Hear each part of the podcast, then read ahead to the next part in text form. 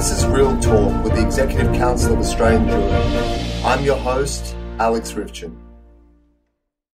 Anshel Pfeffer is one of Israel's leading journalists and political commentators, and he's the author of Bibi, The Turbulent Life and Times of Benjamin Netanyahu. In this episode of Real Talk with ECAJ, we examine the question of Israeli annexation or extension of sovereignty to parts of the West Bank. Will it happen or won't it? And what might be the consequences for Israel's relationships with the world and the relationship between Israel and the Jewish diaspora? Anshel Pfeffer, welcome. Hi, Alex. Thanks for having me. Pleasure. Turning now to the, the major political issue of the day, which is this question of Israeli annexation or extension of sovereignty to parts of the West Bank, uh, as envisaged in the Trump Peace Initiative. So the 1st of July, Day of Reckoning, has passed without incident. What is the current state of play, and do you expect an announcement to be forthcoming? Uh, you know, the recent polls in Israel, maybe 4% or 5% of Israelis think that the issue of annexation should even be a priority right now. It's, it's not an issue. And that's, and that's part of the reason that nothing happened on July the 1st. This is not, this simply is not something that the overwhelming majority of Israelis, and, and, after having visited the West Bank a few times in recent weeks, I'd also argue a large number of Palestinians, this is simply not an issue now. People are, are worried about about their livelihoods, and people don't think that some symbolic or, or, or or legalistic announcements regarding the legal status of parts of the West Bank will have any effect on people's lives right now. And people are seeing it, frankly, those who are even thinking about it as a waste of time, except for a very small, uh, relatively very small group uh, of hardcore ideologues in uh, in either political camp. Mm. And um, I wanted to get your assessment, Anshel, of the likely international reaction to any announcement when it does come, if it does come. Uh, we've seen various positions adopted by political parties, including British Labour, petitions have been circulated, resolutions passed by European parliaments, and we've had a range of statements from Arab leaders. Do you think the reaction will be largely limited to statements of condemnation as we saw following the Jerusalem announcement? Or does this issue have the potential to significantly alter Israel's relations with the region and the world? I I don't think it will. It, it, if it would happen, and it's not going to happen, in my opinion. But you know, so, so basically, we're talking theoretically or hypothetically now. But if it were to happen in the current climate, I think that most governments have much more important things to deal with. But on the other hand, there are there are various uh, uh, key issues where it could have an effect. It could have an effect, for example, on uh, the Horizon 2020 uh, European Union Research and Development Program, which is a source of a lot of important funding for research in Israel that's one program which could have which could be used as a sanction against Israel, and if that happens, it would certainly uh, be uh, significant. And there are many things that we're that we're not aware of that we don't know that are going on between Israel and some of the Arab regimes and you know, some of the pro-Western Arab regimes in, in the region. And yes, a lot of these regimes talk about the Palestinian issue uh, in a way which is no more than lip service. Uh, and don't really care that much about the Palestinians. But there are certain initiatives which could be put on hold, which are important for Israel. Uh, if uh, if Israel were to act, act unilaterally, and then of course there's uh, yeah, there's the reaction from the Palestinian side, which probably wouldn't be very violent or very sudden, but it could certainly build up into something over time, which uh, which could take the form of another intifada or some other type of uh, very violent um, reaction. But like I said, this is all totally hypothetical. So, so let's elaborate on that point because it's obviously a, a key one. Before looking at the hypothetical response or what might happen from an announcement, you're saying that you don't think there will be an announcement, that there won't be any annexation or extension of sovereignty. Hasn't the Prime Minister kind of painted himself into a corner on this position? Doesn't he need to announce something to appease his base? Or do you think this will just be taken off the agenda? Netanyahu will find people to blame uh, for there not having been annexation. He'll use that blame uh, to attack various rivals, whether it's rivals from the right like Naftali Bennett uh, or from the center like Benny Gantz and accuse them that because of you we didn't have annexation. Mm-hmm. But I don't think Netanyahu really ever planned seriously uh, to annex parts of the West Bank. I think this was this was.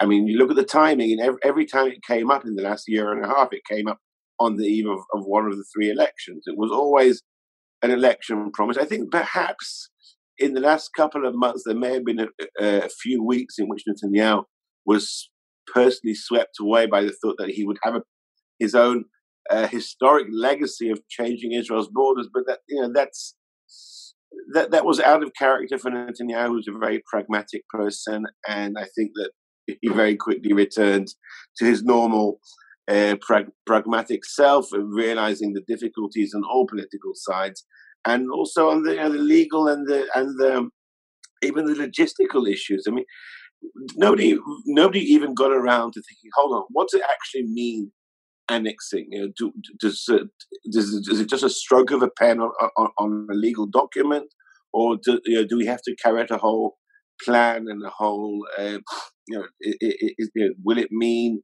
that we have to change the way the borders uh, are, are, marked mm. and the way, mm.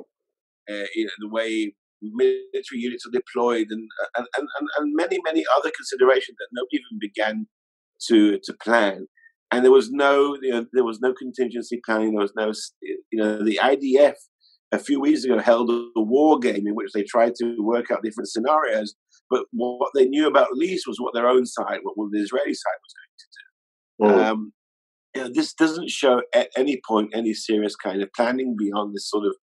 Uh, do, do Australians have the saying back, back of a fag packet, you know, back of a cigarette packet, kind of uh, uh, map uh, making that was in the in, in, the Trump plan. I mean, you know, there is no there's no detail there with, with, which you can actually plan how to annex parts of the West Bank. And you know, quite frankly, this you know, this was this has been totally a, a, a fake exercise. And yes, mm. it's exercised all, all, of us in the media and international community, in Jewish communities. Everybody's been talking about will will Israel annex? What will happen? And you know, it's it's pretty easy to looking back that to see that this was just mainly an election gimmick of Netanyahu, which sort of gathered pace and and took so, so you know had its own dynamic and became this big thing, which I think has served Netanyahu very well to divert the attention of people away from his own uh, uh, legal issues, his corruption mm. uh, corruption case, do you think even the possibility of annexation could compel the Palestinians to resume negotiations or perhaps to soften in their position, or do you think they will be hardened in their pursuit of unilateral measures on their own part at the ICC and the UN and various international agencies? Do you think this could somehow, you know, a lot of commentators have uh, opined that this might shift the paradigm or act as a circuit breaker and somehow rejuvenate the peace process. Do you, do you buy into that argument? No, I don't, because I think the Palestinian side is suffering from their own uh, type of, of, of, of deadlock uh, with, um, with, with Abbas at the top. Not you know, Abbas made some important and even historic decisions way back in which he you know, took the Palestinian uh, uh, uh, struggle, or, you know, the Palestinian national struggle away from violence, away from from organized terror, at least his part of it, Fatah, and you know, the mainstream of the PLO. And that was a very important uh, uh, decision, and it wasn't e- it wasn't an easy one to make. But I think once he took that decision, uh, you know, be- when he became president, by now 15 years ago, I think that that was you could almost say the end of his historical uh, historic usefulness because he hasn't proven capable of, of negotiating you know, seriously with Olmert or with Netanyahu. Now, obviously, Netanyahu hasn't been serious either, but you could argue that Ehud Olmert, when he was prime minister, was negotiating seriously, and Abu, uh, and, and, and, Mahmoud Abbas uh, missed that that opportunity. So I don't see this as a circuit breaker or a, or a game changer or anything else. Mm-hmm. Yeah, is sort of is more of a symptom of just how stuck the diplomatic process is and has been for, right. for, for time now. It's not in itself an event; it's a symptom, and it's something which has been useful for Netanyahu to use in his uh, in his in his uh, election campaigns. But right. it's not something really means anything between Israelis and Palestinians and going forwards towards some kind of solution or whatever it, it will be. Right, and and you mentioned that you know while the issue has really exercised Jewish communities abroad and journalists and, and policy analysts and so forth, that it's not getting a lot of playtime domestically. What impact do you think this will have in the Jewish diaspora on Jewish communities? We've seen, particularly amongst kind of hard left groups and hard hard right groups in the diaspora, being very vocal, circulating petitions, making bold statements, uh, lashing out at the more establishment bodies in their communities. They're not saying much. Do you think this could cause even the potential for annexation? Do you think this could cause serious ruptures in the diaspora, or do you think things will continue much as they are? A lot of a lot of this anger and frustration is actually happening in very small places. You mentioned the hard right and the hard left. I think a lot of it is happening in our in our world on Twitter. You know, you and I are on mm. Twitter, and a lot of people are, but we're not the majority. I don't think. You know, I think that Jewish, uh, uh, you know, the Jewish uh, connection between diaspora and Israel is, is is much stronger than the policies of any one Israeli government. Even the Israeli government or Israeli prime minister who's been in power as long as Netanyahu has, and even a, a, something like annexation, if it were to happen, and it won't happen, if it were to happen, I think wouldn't uh, uh, make such a pivotal change into that relationship because at the end of the day, half the Jewish people live in Israel. Jews outside Israel aren't going to have a relationship with another Jewish state instead of Israel. Um, and you know, I think we tend to um, we tend to exaggerate a bit the the influence that these uh, these small groups have, and I'm, and I'm not saying that that you know my, my sympathies are probably pretty clear. Uh, I'm not against what some of these groups are saying. I just don't think that they have that, that as much of an influence as, as some of us in uh, uh, some of us tend to ascribe to them. Mm-hmm. And obviously, the relationship between diaspora communities and Israel, uh, you know, predates the current prime minister, and it will outlive the current prime minister. They run very deep. Um, but do you think, you know, looking at the relationship or the relationships between certain diaspora communities and Israel, particularly the United States, do you think that they're kind of on an irrevocably different path?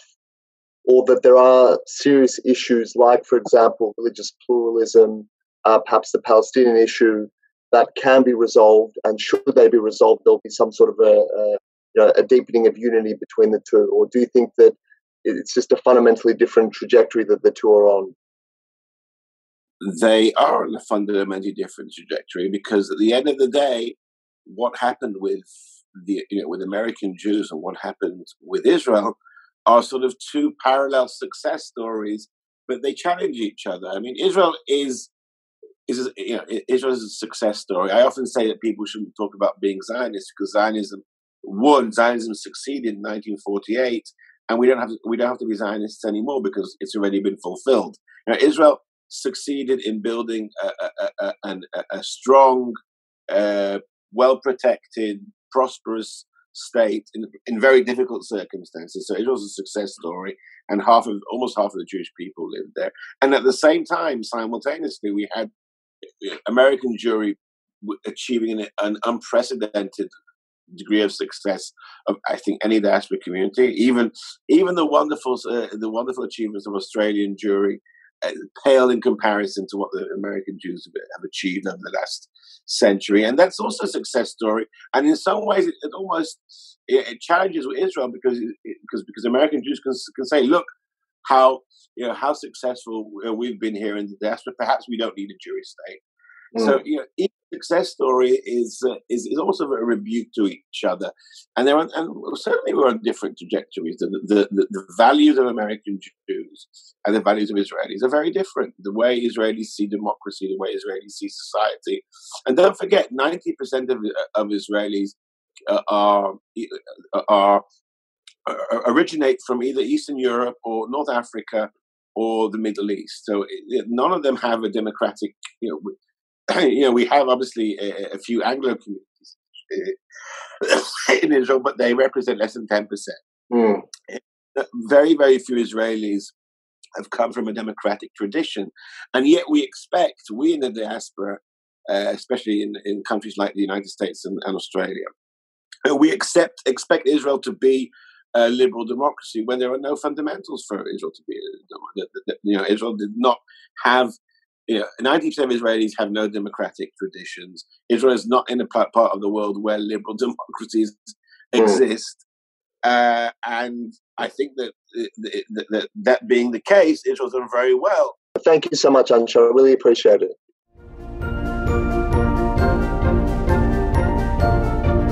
Tune in to our next episode of Real Talk with the Executive Council of Australian Jewry.